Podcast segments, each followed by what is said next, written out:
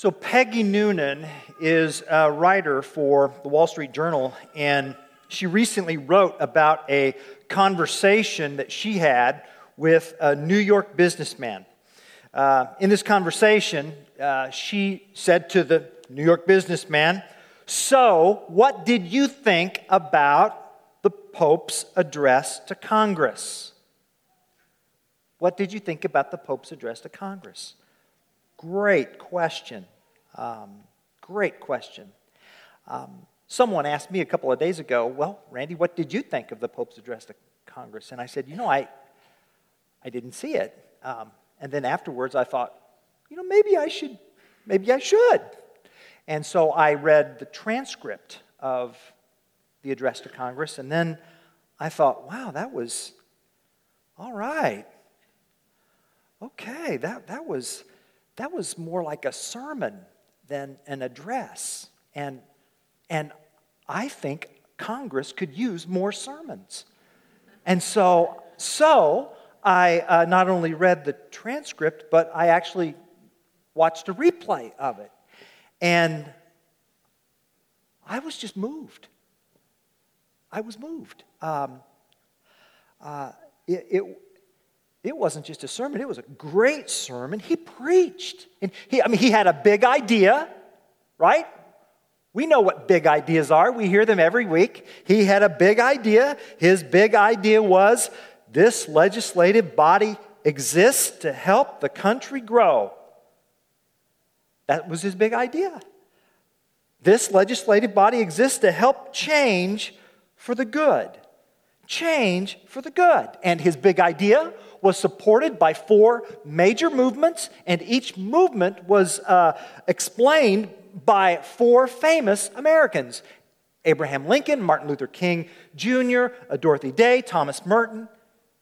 Americans who changed their world for the good. Uh, you know, instead of this typical secular political diatribe by a head of state, here stood before the legislative body of the world's, world's sole superpower, and there was this humble pastor who preached, this man of God.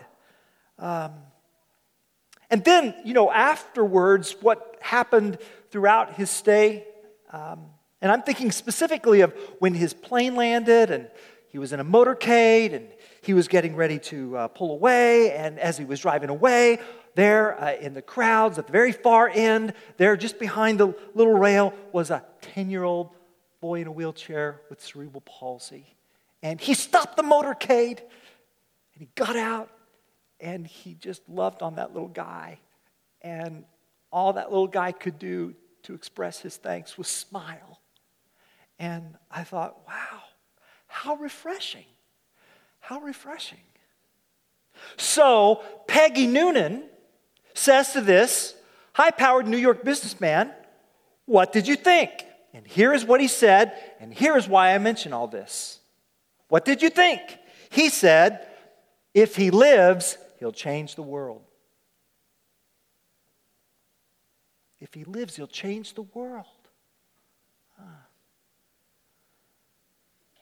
2,000 years ago, another pastor preached a sermon. This pastor wasn't talking to the legislative body of the world's sole superpower. This pastor preached a sermon, this Jewish rabbi preached a sermon on a hillside to some peasants, peasant crowd. If you have your Bibles, turn to Matthew chapter 5 in the New Testament. You'll find that on page 810 of your church Bibles. In Matthew chapter 5 begins what is known as the Sermon on the Mount. Jesus was teaching, the crowds gathered. He sat down on a mountainside. And the gist of the Sermon on the Mount is here is what a follower of Christ looks like. You know, those who are my followers live to change the world. So I want your life to change the world. I want your life to change your world, Jesus says. And let's just read a few verses from this famous sermon in Matthew's Gospel, Matthew 5 13 through 16. You are the salt of the earth. But if salt has lost its taste, how shall its saltiness be restored? It is no longer good for anything except to be thrown out and trampled under people's feet. You are the light of the world. A city set on a hill cannot be hidden. Nor do people light a lamp and put it under a basket, but on a stand, and it gives light to all in the house. In the same way, let your light shine before others, so that they may see your good works and give glory to your Father who is in heaven. This is God's word. You live to change the world. In these verses, Jesus is telling us what his followers look like, and he's giving us our identity here. He's telling us who we are, and in telling us who we are, he then tells us what we are to do. These verses concern a missional identity, a missional identity with an outcome. Jesus says in these verses, I want you to change the world for the good of the world and the glory of God. That's our big idea here. I want you to live to change the world for the good of the world and the glory of God. This singular, purposeful mission identity God wants us to embrace is one of influence for the good of others and the glory of our Heavenly Father. And Jesus uses two very ordinary, everyday agents to get this across. You heard them, right? You are salt. You are light. You are salt, you are light. You are salt. Uh, in the first century, it was hard to find anything more important in life than salt. Now, for us, when we want salt, we go to the grocery store and get the navy blue box. But back then, salt was so valued, so cherished that it was a form of currency. Uh, you receive a salary. The word salary comes from the Latin salarium. Salarium means salt. That's how people used to get paid. The currency was salt. You could buy stuff with salt. Salt was essential for survival. You see, in Jesus' day, um, there was no refrigeration, no ice, no frigid air, no freeze dried packaging. There was salt. And salt kept things from going bad. Salt kept things from spoiling. Salt was a preservative. Salt was a disinfectant. Salt killed germs. Salt healed wounds. And yes, salt flavored foods. And so when Jesus says, You are the salt of the earth, it's very clear that he's talking about that which was absolutely essential, the essential preservative in this world, without which there would be no world. Jesus says, You know, you keep the world from decaying. And then he clarified himself. He says, You, you, and no one else are the very salt of the earth. So, tomorrow at 10 a.m., wherever you're going to be, Jesus shows up. And he's going to look at you in the eye at your office, in your classroom, in the clinic, in the admin building, at home, in the fire engine, in the police cruiser. And he's going to look you in the eye and he's going to say, You are salt. You're salt. And you might say, No, I'm just a freshman. I'm just a nurse. I'm just in grad school. I'm just a truck driver. I'm just a sales executive. I'm just an accountant. I'm just a farmer. No, Jesus says, you are salt. You are a preservation agent in the lives of others. Your life is meant to preserve your world from going the way of unrefrigerated raw meat. Someone smelled that. You smell that? Unrefrigerated raw meat. Hmm. Really? Really? Really? All you have to do is read the front page of any newspaper. All you have to do is read any digital news service, and you'll know. You'll know this world cannot preserve itself. This world cannot keep itself from moral and spiritual decay. Left alone, this world will go the way of unrefrigerated raw meat. Therefore, you are the salt of the earth. You are the salt of the earth. When we think about it, the reason why we're here today is because at some point in our lives, we rubbed up against someone salty. We're here because of someone else who had a life perspective, an attitude, a way about them. And, and, and we could tell that there was more than just, you know, something religious about them. I mean, they, yeah, they knew facts about God, but it was deeper than that. They knew God, it was personal. And there was a peace and contentment about them. And, and they were anchored and they were centered. And they had a different, they had a different set of lenses and it was attractive. And you got curious about their life. And you got curious about their conduct. You got the, curious about their conduct as a single man or a single woman. You got curious about their conduct in parenting. You got curious about their conduct in marriage.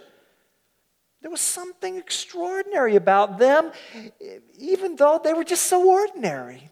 There, were, there was extraordinary ordinariness. And over time, they rubbed off on you and they preserved you. They preserved you. You, you were trying to figure out your own identity and you were trying to figure out your own purpose. And so you thought you'd experiment with, you fill in the blank. And they had the courage to say something like, I don't, I'm not sure I'd do that. And that kind of annoyed you, but it made you push the pause button. And then later on, you found out they were right and they preserved you from a catastrophic mistake. They were an agent of God to retard the rot of evil that would have spoiled your life. And you would ask them questions, and sometimes they would be able to give an answer to your questions. But you know, sometimes you'd ask them questions, and they'd say, I don't know. I, you know, I don't know. But would you like to sit with me at church Sunday? Or you'd ask them another question, and they say, you know what? I don't know. But here's this great worship songs on iTunes. You ask them another question, you say, well, yeah, you know, I don't know. Hey, why don't we go to the Dominican Republic next summer? Take our mind off ourselves, you know? And you kind of got irritated at that because they couldn't answer all of your questions. But deep down in your heart, and you wouldn't tell anybody else this, but deep down in your heart, you secretly said to yourself, I wish I had that much faith. I wish I had that level of peace and contentment and joy in my heart that my friend has in their life. They know why they are here. Salt. You are the salt of the earth. You are the salt of Lowe's. You are the salt of Home Depot. You are the salt of Parkland. You are the salt of the University of Illinois. You are the salt of Unit 4. You are the salt of Carle. You are the salt of Christie. You are the salt of your bank. You are the salt of your financial institution. You are the salt of your neighborhood. You are the salt of your home. You are the salt. You are salt. and because you're salt, the way you work, your attitude, your ethics, your integrity, your honesty, your humility, your skill, your conversation, because of you, the level is just higher. Because of you, conversations are cleaner. Because of you, others want to excel because you're salt. You are the medicine that heals the disease of depravity in your world. And you may say to yourself, Well, I'm not seeing that much difference. I can't possibly influence my world, but you can. And here's why. Look up here. Salt always changes whatever it touches. Salt always changes whatever it touches. Always. And you may not be able to see the change, but you're making the change because salt always changes whatever it touches. And 2,000 years ago, the believers who heard these verses were Jewish people. And they were, they were not legislators, they were commoners. They were at the bottom of the social ladder who lived in a country occupied by the superpower. They were not in the circle of power. They had no lobby. They had to pay taxes with no representation to an emperor whom they would never meet, who ruled them from a city they would never see. And yet they heard these words You are salt. And it changed their lives. And eventually, the Roman Empire was flavored with Christianity. And by the fourth century, historical fact, Christians in the Roman Empire lived longer than Roman citizens because the Christians were salt. They took care of one another. The impact of Christian mercy was so evident that when the Emperor Julian attempted to restore the ancient paganism of the empire, Julian would prod the pagan priests to come on, step it up here against these Christian charities. And Julian said this He said, The Christians are making us look bad. They're not only supporting their own, but they're supporting us. and why is that? Well, because our spiritual ancestors knew who they were. You are salt. You live to change the world. And you may not see the change you're making, but you're still making it because salt changes whatever it touches. Hmm. You are the salt of the earth. Hmm. Now, that said, Jesus goes on to say something that mean, could be confusing. So we need to study it a little bit. Jesus says, okay, you're the salt of the earth, but if salt has lost its taste, how shall its saltiness be restored? Well, wait a minute. I thought salt changes whatever it touches. So then, how, how can salt lose its taste? What is that all about? Well, let's unpack it. What does lose its taste mean? What does it mean to lose your taste? And uh, so we need to understand that in the New Testament, the New Testament comes to us by way of the Greek language and the word, the verb, lose your taste.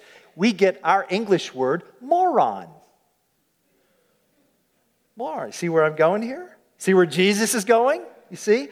So, but, so, but if the salt plays the moron, if the salt plays the fool. How does that happen? Well, yeah, you know, we've taken chemistry. Salt is a stable compound, but salt can become contaminated to the degree that it can lose its ability to do what it was designed to do. And so one archaeologist put it this way the salt of the Dead Sea was often contaminated by other minerals to the extent that the salt could be dissolved out, and what remained was a white, powdery substance which looked like salt but was tasteless. And that's what we're talking about. Jesus says, I want you to live to change the world. And that means you need to make contact with your world. But when you do, don't ever forget who you are and who they are. Don't ever forget, there's salt and then there's that which is salted. There's you and then there's them. And you will lose your ability to preserve your world if you let the world influence you. We will lose our ability if we let the world influence us. So you're not by yourself in this. We're together as a community. So the apostle Paul would say this in 1 Corinthians 15 33 Do not be deceived, bad company corrupts good morals. So, all things being equal, if you, if you run with bad company, it will corrupt you. It, uh, someone put it this way it's like putting on a pair of white gloves, picking up mud, and mixing it around in your hand. The mud never gets glovey. Never saw glovey mud in my life. But invariably, the gloves get muddy. And Jesus says, you, you may not play the fool morally, you may not play the fool doctrinally, or you, you, you're rendered tasteless and, and, and therefore useless. I mean, salt can preserve meat, but what can preserve salt? And that's why later on in the Sermon on the Mount, Jesus would say, You can't serve God and stuff, you got to choose. Jesus would later say in the Sermon on the Mount, Your house is either going to be built on the rock or on the sand. You got to choose. Jesus is going to say, You're either a wise or a foolish builder. Choose. Jesus here says, You're either salt or you're asphalt. Right? To be thrown out and trampled underfoot by others. So, so Jesus says, you, I mean, you live to change the world. You're salt. You were sent to preserve. And salt always changes whatever it touches. And salt's no good if it's contaminated. Not good for the salt, not good for the salted. But the answer is not withdrawal. The answer, the answer is not, well, let's just stay in the salt shaker. No, no, no, no, no. That's not going to work. What's the answer? The answer is light. Be the salt for the sake of the light. You are the salt of the earth. You are the light of the world. And throughout the Bible, light symbolizes the very presence and reality of God. And so Jesus says in verse 14, a city set on a hill cannot be hidden. That word set literally means strategically placed. In other words, God has sovereignly and strategically placed and set you where you are while you are where you are. And He wants you to shine. So light it up. Jesus says, Nor do people light a lamp and put it under a basket, but on a stand, and it gives light to all in the house. In the same way, let your light shine before others so that they may see. And what are they to see? Not just your beliefs, not just your thoughts, but your activities what you do, your good works, and give glory to your Father who is in heaven. Jesus says, I want you to go out, I want you to do things. And I want you to do things in such a way that the people in your world will see the things that you do in your life and connect the dots about who God is. I want the quality and the activities of your life to be such that people see who you are and what you do, and then come to a conclusion about God, God as your Father. And this is the first time in Matthew's gospel that he uses uh, the word Father to describe God, and it's going to be a revolutionary change of perspective because God is not just this transcendent, uh, uh, sovereign other. He's personal. He's Abba. He's Father. He's Father. I'm thinking about the little town of Conetoe, North Carolina. Conetoe, North Carolina, population 300. Salute. Conetoe is about an hour from Raleigh. This little community of 300 is surrounded by farmland.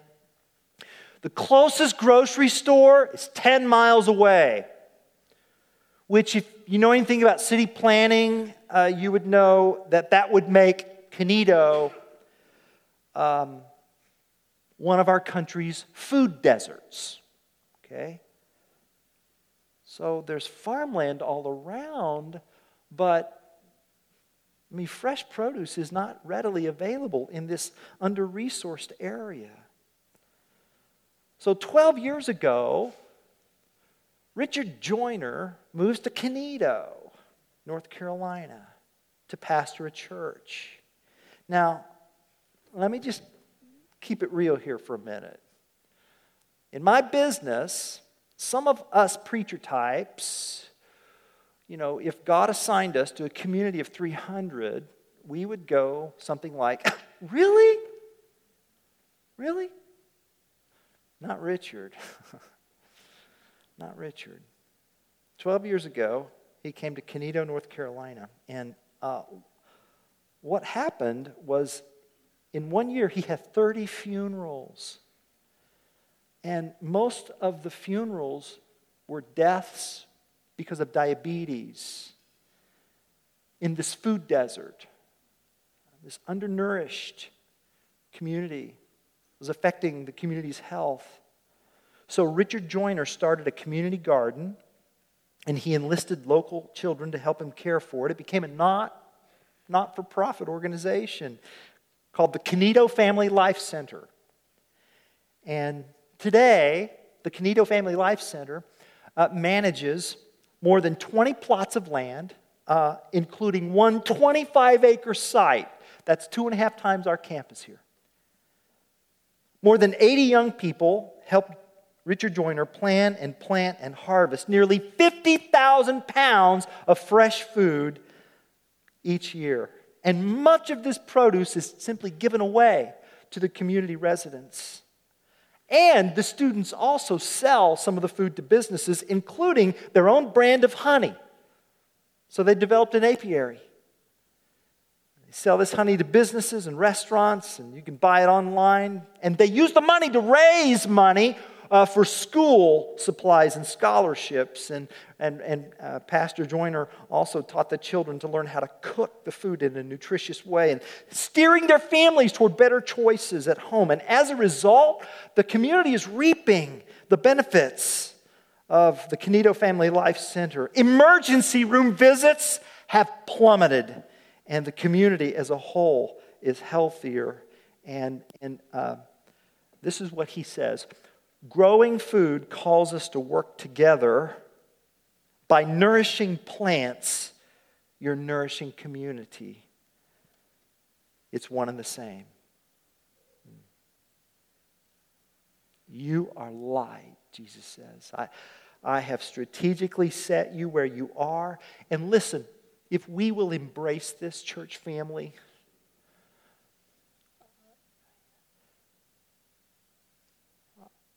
will change and the community will change for the community's good and the glory of God. Can you just imagine, just, just in the next five days, what if a thousand people from our church family embraced our missional identity of lighting our world? What if, what if for one week, you know, we accept our role? Role as a light for our location. God, what can we do what activities would you like accomplished where you have put me for the good of others and for your glory? What if we did that for one week? And then what if the next Sunday we gathered here to just tell stories? Stories of preservation, stories of illumination, stories of life change, stories of forgiveness, stories of redemption, stories of reconciliation, stories of grace. And what if that happened not just for five days, but for 22 and a half years, like what our sister Jen told us here? A long obedience in the same direction, walking with the Lord, consistency, left, right, left, right, left, right. Listen to me. Listen to me. You're here because someone once was the light of your location. Someone once said, someone once lived, and the quality of their life focused your direction toward God. And so now it's your turn.